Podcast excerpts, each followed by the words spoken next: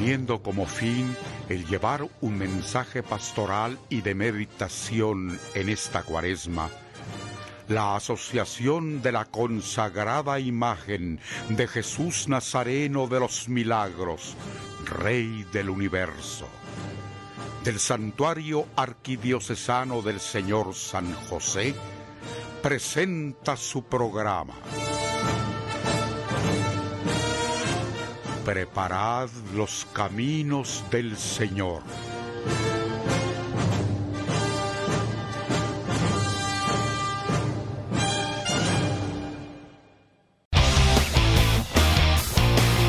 Raptor quinientos mililitros a solo cinco quetzales. Búscalo en tu tienda favorita.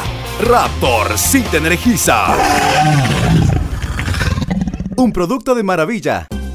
Beberé el suero que sí me gusta para rehidratarte después del trabajo duro o al aire libre. Malestar estomacal, fiebre, ejercicio y sudoración excesiva. Encuéntralo en farmacias, supermercados y tiendas. Un producto de maravilla. Si los síntomas persisten, consulte a su médico. Nos encontramos de nuevo, hermanos, en este programa de Preparad los Caminos del Señor. Les saluda con mucha alegría Andrés Mayen, agradeciendo la oportunidad de llegar de nuevo hasta ustedes a través de Radio Estrella. Hemos avanzado a lo largo de esta Cuaresma desarrollando diversidad de temas en los que han sobresalido aquellos que nos han enseñado un poco más sobre la devoción que le tenemos a la Santísima Virgen. En particular, en el Santuario Arquidiocesano del Señor San José tenemos una muy bella imagen que representa a la Santísima Virgen en su advocación de la Virgen de Dolores, de la cual hoy estaremos aprendiendo un poco más. Pero para esto quiero primero darle la más cordial bienvenida a quienes hoy me acompañan en estos micrófonos. Primero pues saludar a, a Elena Bonilla, que esta noche con nosotros, y luego a Miriam Melgar, que participarán en este programa de hoy.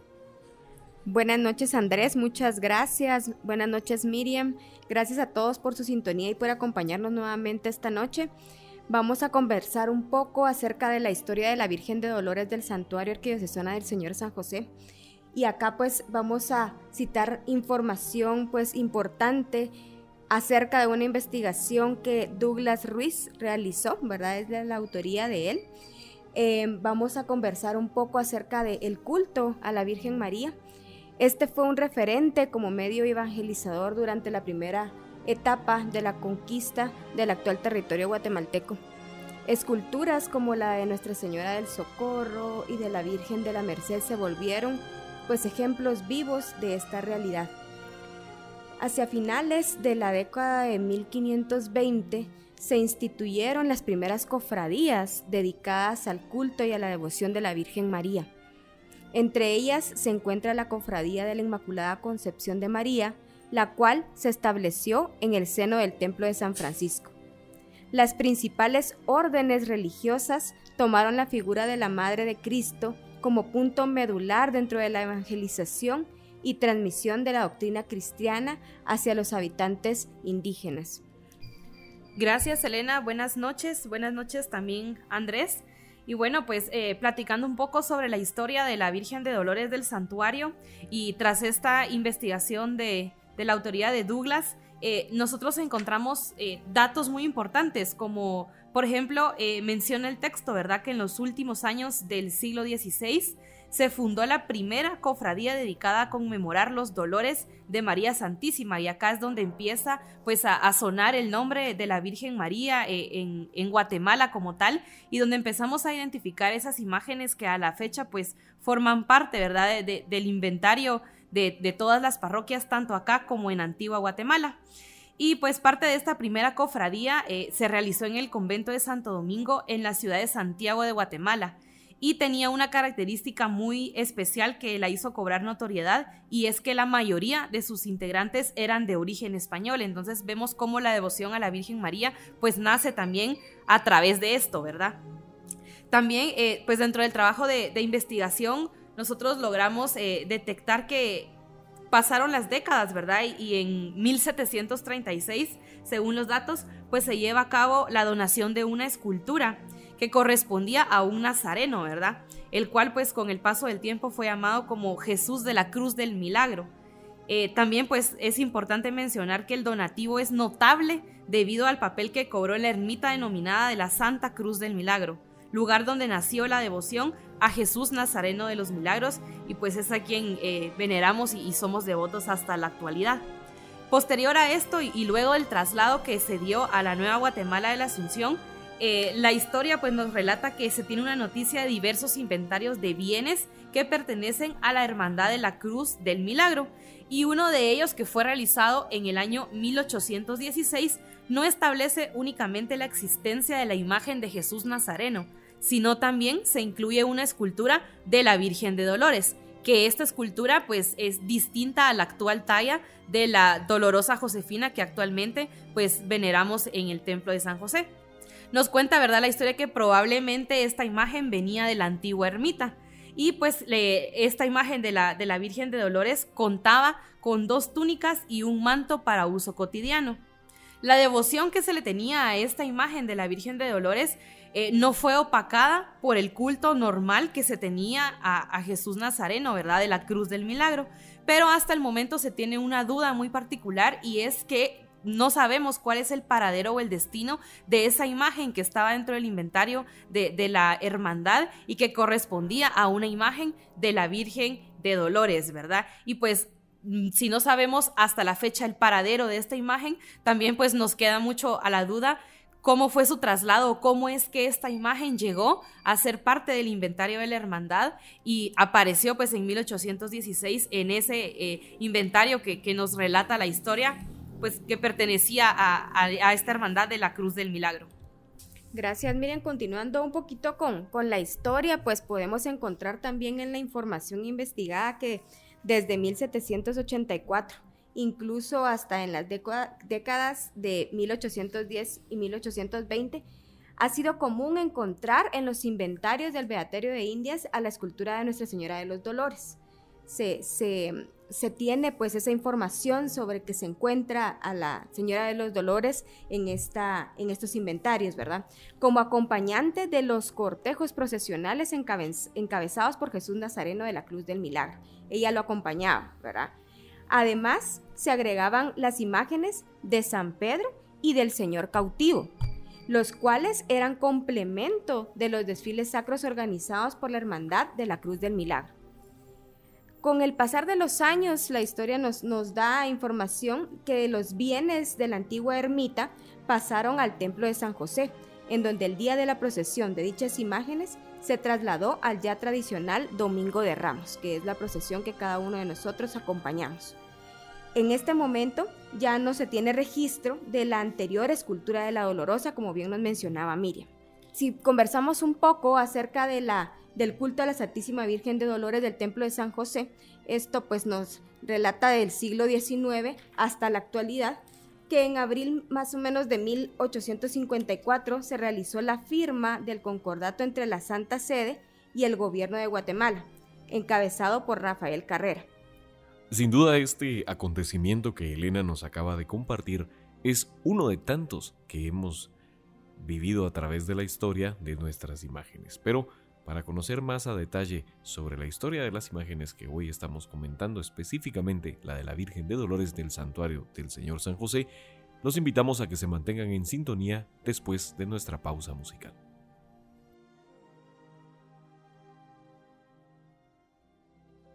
Marcha tradicional de la Semana Santa guatemalteca, que ha trascendido en el tiempo y se ha posicionado dentro de las infaltables del pentagrama fúnebre guatemalteco. Su autor es el maestro Alberto Velázquez Collado, nacido en mil ochocientos noventa y cuatro y fallecido en mil novecientos cincuenta y cuatro. Escuchemos entonces de su inspiración la marcha fúnebre Martirio.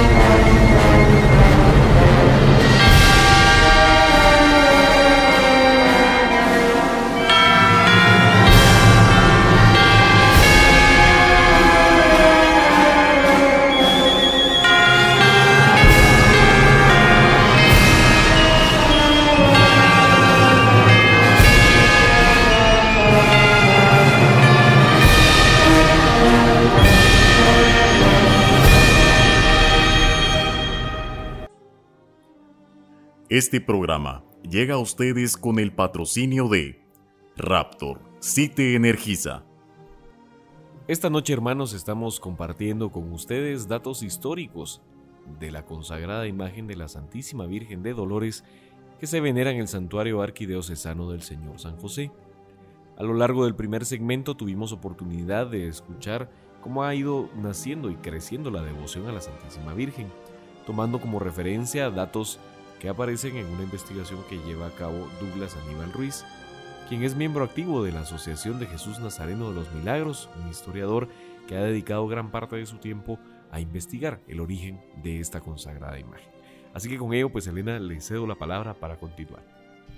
Muchas gracias, Andrés. Sí, continuando con la historia, pues tenemos acá dentro de la información que otro acontecimiento que influyó en el aumento de la devoción mariana fue la declaración del dogma de la Inmaculada Concepción en diciembre de mil ochocientos cincuenta y cuatro. Y pues ampliando un poco acá, eh, el dogma de fe es el que declara que por una gracia especial la Virgen María fue preservada de todo pecado desde su concepción. Es decir, que no fue alcanzada por el pecado original, sino que desde el primer instante de su concepción estuvo libre de todo pecado. Al respecto de la Virgen de Dolores de San José, estos acontecimientos influenciaron el nacimiento de la religiosidad en torno a esta advocación en el templo josefino. Y según pues registros de, de prensa en la historia que, que podemos tener y en la investigación que se hace, no se tienen muchos datos, sin embargo, pues se indica que la escultura de la Virgen de Dolores de San José fue bendecida en el año de mil ochocientos cincuenta y nueve. Algunos otros medios refieren la autoría de dicha obra al escultor Buenaventura Ramírez, que según otras fuentes también se encargó de esculpir a la Inmaculada Concepción de Catedral. En sus crónicas sociales, José Martín explica que el trabajo del artista era muy reconocido y por eso adquiere gran fama en países vecinos como Cuba y España. Así es, Elena, y también pues es importante destacar, ¿verdad?, que Eh, a finales del siglo diecinueve y principios del siglo veinte, el culto mariano en el, tiemp- en el templo josefino pues, se dilató de una gran manera.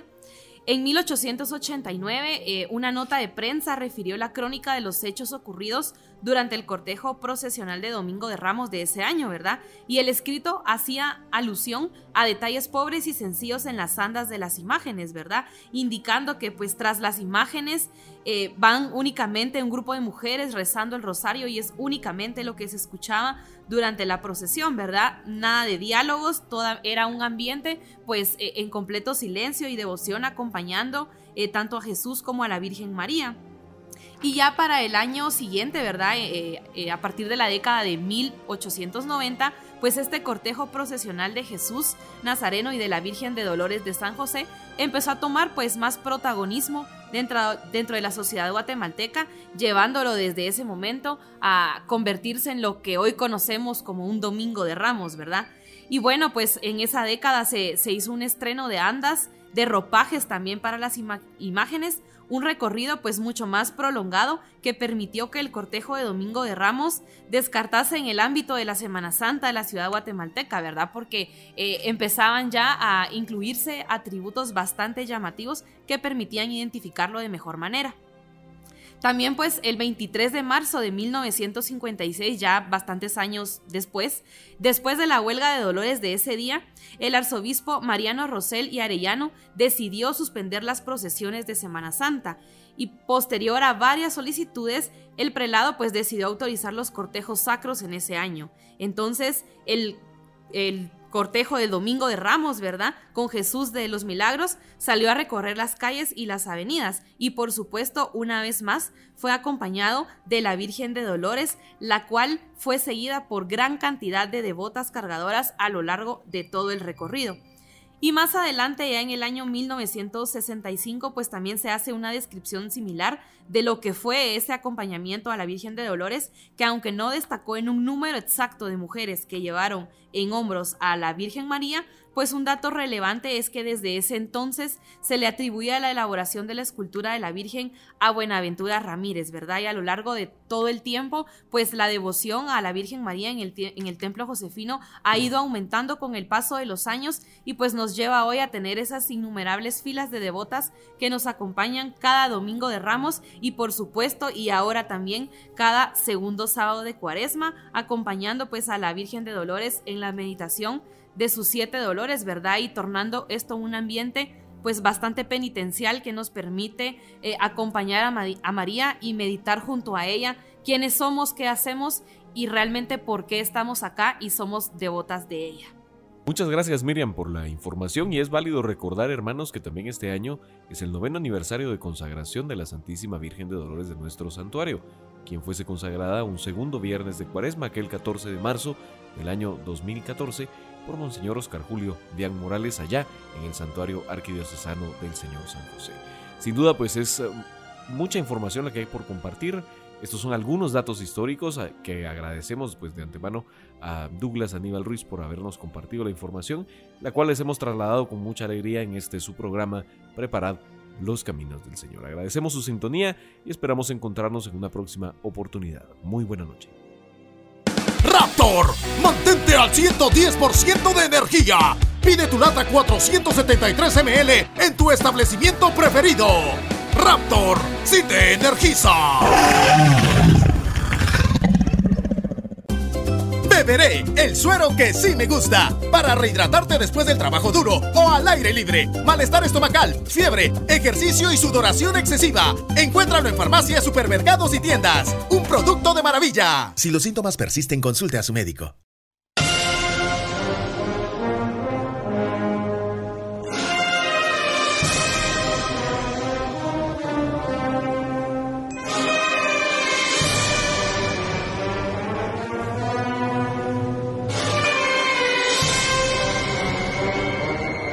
La Asociación de la Consagrada Imagen de Jesús Nazareno de los Milagros, Rey del Universo, del Santuario Arquidiocesano del Señor San José, presentó su programa.